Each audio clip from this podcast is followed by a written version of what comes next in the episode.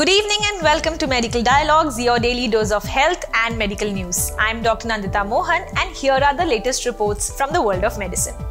Iron treatments may reduce heart attacks in patients on dialysis. Coronary artery disease is prevalent in patients with chronic kidney disease, but how often do heart attacks occur in patients on maintenance hemodialysis, and the appropriate treatments to try to prevent heart attacks in such cases is a matter of debate still. A new paper in the Cardiovascular Research published by the Oxford University Press indicates that iron treatments may reduce heart attacks in patients experiencing kidney failure undergoing dialysis.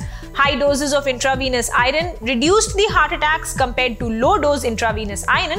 Heart attacks occurred in approximately 7% in high dose group and 9.5% patients in the low dose group. However, type 1 heart attacks occurred in 5.5% in the high dose, were 7.3% in the low dose group. Investigators therefore found no reduction in type 2 heart attacks from intravenous iron supplementation. That's all for today. I shall see you tomorrow. Never miss a medical update from Medical Dialogues. Like, subscribe, and press the bell icon.